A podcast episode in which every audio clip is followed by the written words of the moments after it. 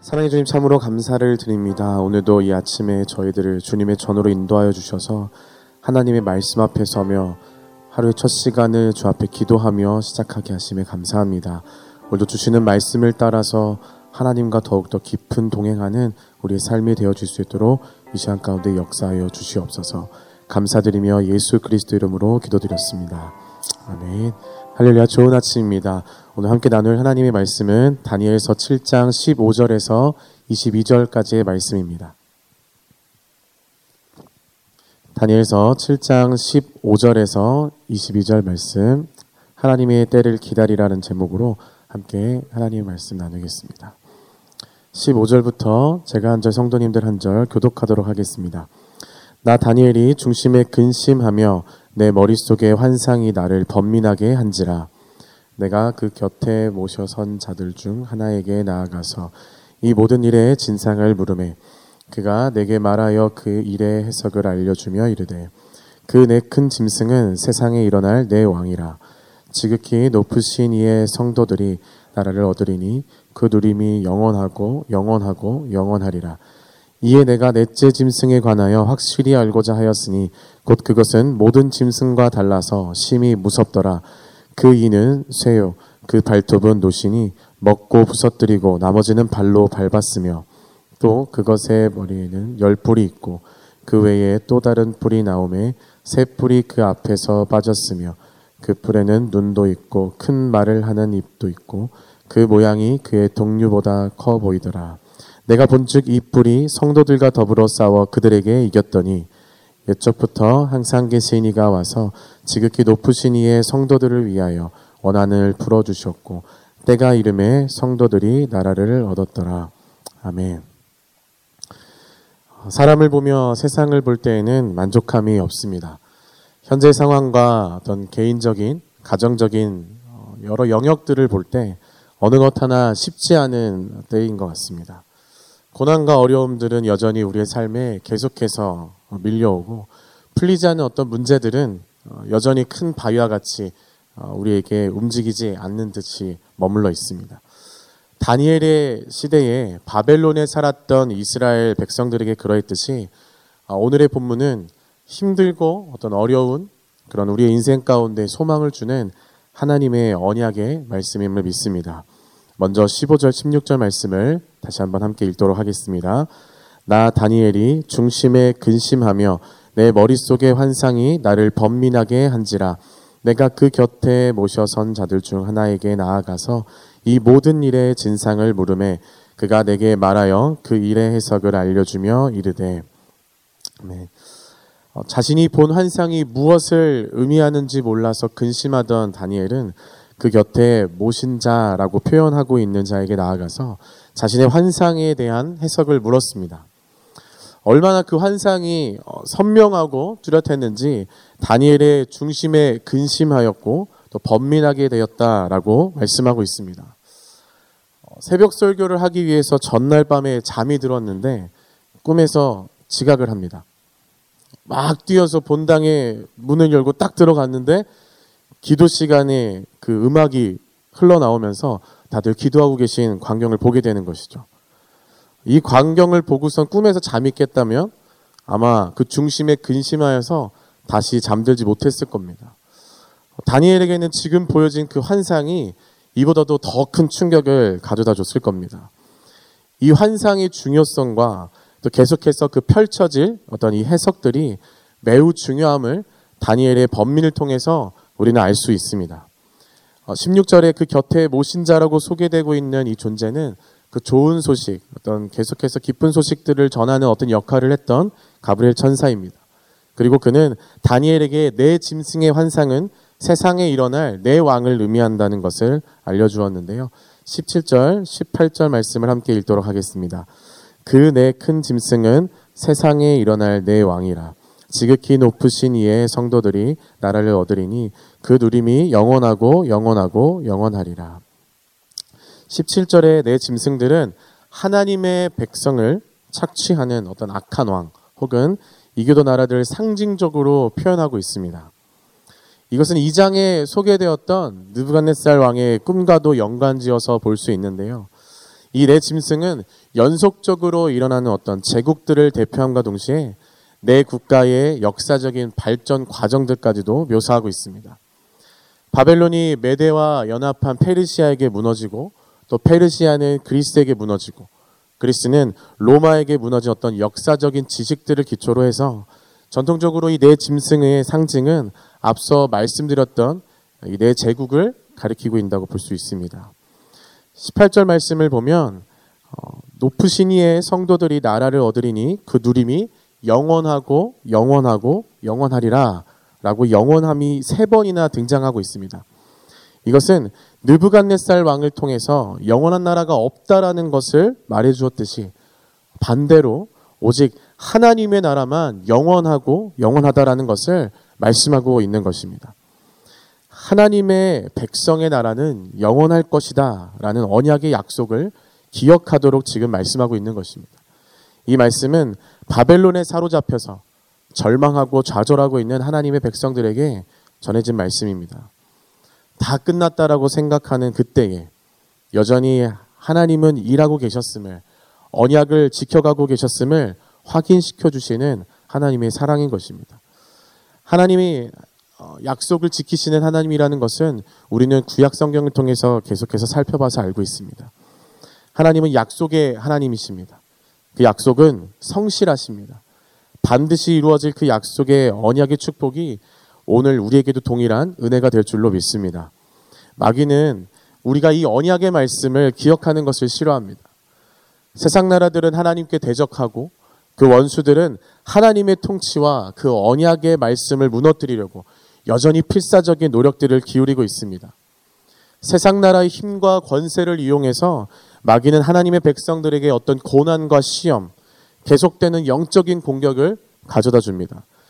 세속의 문화와 어떤 영적 투쟁을 계속해서 벌여야 하는 성도님들과 그리고 저에게 오늘 다니엘의 이 메시지는 영원한 하나님 나라의 백성으로서 그 나라의 군대로서 승리할 그때를 기다리며 기꺼이 투쟁하여 싸울 것을 도전하고 있는 말씀이라 믿습니다. 우리는 이러한 악한 영과 싸워서 이길 수 있는 영적인 능력 또한 키워야 할 줄로 믿습니다. 멸망할 세상의 나라에 속한 백성이 아니라 영원한 하나님 나라에 속한 언약의 백성으로서 오늘 하루도 세상의 어떤 큰 힘과 공격 앞에 기도와 말씀으로 담대히 승리하시기를 주님의 이름으로 간절히 소망합니다. 19절에서 20절까지의 말씀을 계속해서 읽도록 하겠습니다. 시작. 이에 내가 넷째 짐승에 관하여 확실히 알고자 하였으니 곧 그것은 모든 짐승과 달라서 심히 무섭더라. 그 이는 쇠요. 그 발톱은 노신이 먹고 부서뜨리고 나머지는 발로 밟았으며 또 그것의 머리에는 열 뿔이 있고 그 외에 또 다른 뿔이 나오매 새 뿔이 그 앞에서 빠졌으며 그 뿔에는 눈도 있고 큰 말을 하는 입도 있고 그 모양이 그의 동류보다 커 보이더라. 처음 새 짐승의 의미를 알고 난 후에 그 다음으로 다니엘은 넷째 짐승의 진상에 대해서 알게 됩니다. 넷째 짐승은 모든 짐승과는 달리 심히 무서웠다고 본문에서 이야기하는데요. 이 짐승은 철로 된 이를 가지고 있고 노수로 된 발톱, 또 10개의 뿔, 그리고 하나님을 모독하는 큰 말을 하는 입을 가진 짐승이었으며 모든 동료보다 강해 보였다라고 말하고 있습니다. 다니엘이 본 내 짐승이 상징하고 있는 것은 이방인 혹은 세상 통치자의 악한 면을 의미합니다. 하나님의 정의와 심판은 더 이상 나타나지 않는 듯하고 또 믿음 있는 이들은 더 이상 희망의 삶을 살아가지 못합니다.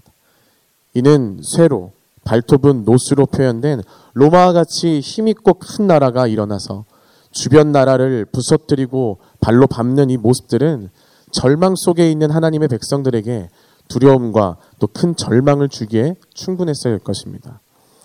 그러나 희망은 미래에 놓여 있습니다. 그것은 바로 하나님께서 개입하셔서 악의 패배를 가져오실 때에 가능한 희망입니다. 우리에게 큰 짐승과 같이 무섭고 또한 감당이 되지 않는 어떤 영적인 문제들을 이길 수 있는 유일한 방법은 바로 하나님의 개입입니다.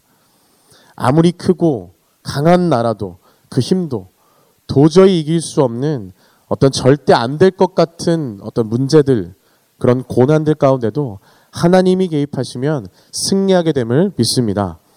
우리의 삶은 주님께 속해 있습니다. 우리의 왕은 하나님이시고 그분이 다스리시는 나라는 영원하며 또 그의 힘과 권세는 세상과 비교할 수 없는 위대한 능력임을 믿습니다. 우리는 세상의 어떤 왕이 아니라 영원한 나라, 하나님 나라의 왕이신 하나님의 자녀입니다. 그런 우리를 하나님께서 그냥 두시지 않음을 오늘 말씀을 통해서 다시 한번 믿으시기를 주님의 이름으로 소망합니다. 오늘 우리가 이러한 큰 문제들과 두려움들을 놓고 아, 이 새벽에 이 아침에 기도하며 나아갈 때 우리 삶 가운데 놀라운 하나님의 개입들이 시작되는 역사가 있을 줄로 믿습니다. 계속해서 21절, 22절 말씀을 함께 읽겠습니다. 시작. 내가 본즉 이 뿔이 성도들과 더불어 싸워 그들에게 이겼더니 옛적부터 항상 계신 이가 와서 지극히 높으신 이의 성도들을 위하여 원한을 풀어주셨고 때가 이름에 성도들이 나라를 얻었더라. 아멘. 어, 세상은 일시적인 승리를 이룹니다. 세상은 일시적인 어떤 힘과 권세를 가지고 있습니다. 왜냐하면 세상은 하나님의 손안에 있기 때문입니다. 이것을 믿으십니까? 모든 역사는 하나님의 섭리 가운데 그 하나님의 그 정하신 그 때와 그 시간 가운데 있습니다. 하나님의 백 성도들을 백성들을 박해하는 어떤 지상의 악한 통치자와 권력의 때는 한정되어 있음을 우리는 기억해야 할 줄로 믿습니다. 악한 통치자의 힘은 어, 끝내 멸망의 결과를 가져오게 되어 있고 이는 전적으로 하나님의 통제를 받기 시작할 때 이루어지는 것입니다. 비록 어떤 그 세상의 그 세력의 강성함으로 어떤 불합리한 또 때로는 혹독한 어떤 시련의 시간들을 겪어야 하는 것이 어떤 그 시간과 기간이 우리에게 매우 길 때도 있다 할지라도 22절 후반부에 때가 이름에라는 말씀에서 알 수 있듯이 반드시 하나님의 승리의 때가 찾아옴을 우리는 믿음의 눈으로 바라보며 살아가야 할 줄로 믿습니다. 어, 수험생으로 그 시간을 견딜 수 있는 것은 수능이 끝나는 때가 있기 때문입니다. 군에 입대해서 어, 견딜 수 있는 것은 저녁이라는 그때가 찾아오기 때문입니다. 터널을 지날 때 우리는 터널의 끝이 있음을 알기 때문에 그 어두운 시간들을 뚫고 지나갈 수가 있습니다. 어, 우리에게도 또한 영적인 하나님의 때가 있음을 우리는 알고 있습니다. 하나님은 항상 하나님의 때에 이르러 이루시고 역사하시고 인도하셨습니다. 어떤 크신 계획을 다 알 수가 없어서 찬양의 가사와 같이 작은 고난에도 두려워하고 때로는 지치는 우리를 우리 주님은 알고 계십니다. 완전하신 하나님의 100% 우리에게 가장 좋은 그때가 아니기 때문에 하나님이 움직이시지 않는 것처럼 보이는 것입니다. 완전하신 하나님께서 딱 맞는 때에 하나님의 뜻을 이루시기 위해서 지금 이 순간도 준비하고 계심을 믿으시기 바랍니다. 우리는 그분의 생각을 다 알 수 없고 그분의 생각 또한 셀 수도 없지만 중요한 것은 하나님께서 우리를 생각하시고 하나님께서 우리의 삶을 오늘 이 순간도 세밀하게 바라보고 계시다라는 사실입니다. 이것이 우리에게 얼마나 큰 위로가 되고 소망이 되는지 모릅니다. 옛적부터 항상 계셨던 예수님이라는 표현처럼 어, 옛적부터 항상 계셨던 그 언약의 예수님은 우리의 죄를 대속하시기 위해서 이미 2000년 전에 우리의 삶에 찾아오셨습니다. 또한 오늘도 우리의 삶에 찾아오셔서 어둠 가운데 밝은 빛이 되어 주셨습니다. 주위를 둘러보면 아무도 없는 듯 했지만 예수님께서는 죄짐 맡은 우리의 구주가 되어 주셔서 십자가의 은혜를 통해 우리를 영원한 그 하나님의 나라로 인도해 주셨음을 믿습니다. 우리에게는 늘 그래 왔듯이 지금까지도 계속해서 인내하며 계속해서 그 하나님의 때를 기다리며 왔듯이 이 눈에 아무 증거 아니 배워도 믿음만을 가지고서 늘 걷는 믿음의 인내와 담대함이 필요함을 믿습니다. 반드시 그때가 이르러서 예수 그리스도와 함께 재림하시는 그 주님과 함께 우리는 승리할 것을 믿습니다. 어, 말씀을 마무리하겠습니다. 어, 주님 다시 오심을 고대하고 또 주님 다시 오심을 기다리며 살아가는 우리 그리스도인들에게는 결코 잃지 말아야 하는 것이 있는데 그것은 바로 믿음입니다.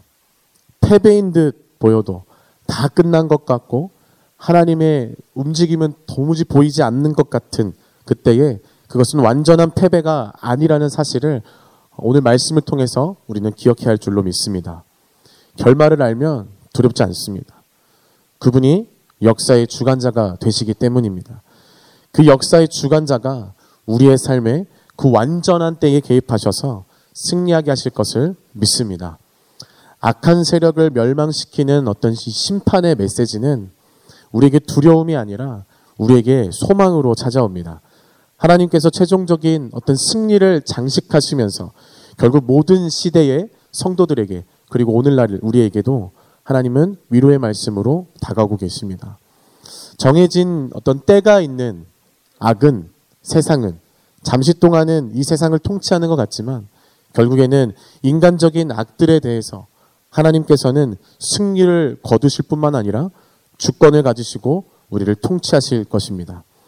이는 다니엘 당시 이스라엘의 어떤 신실한 자들에게는 물론이고 오늘날에게도 세상에 맞서 이 마지막 때를 믿음으로 살아가는 하나님의 사람들에게 위로를 주는 메시지임을 믿습니다.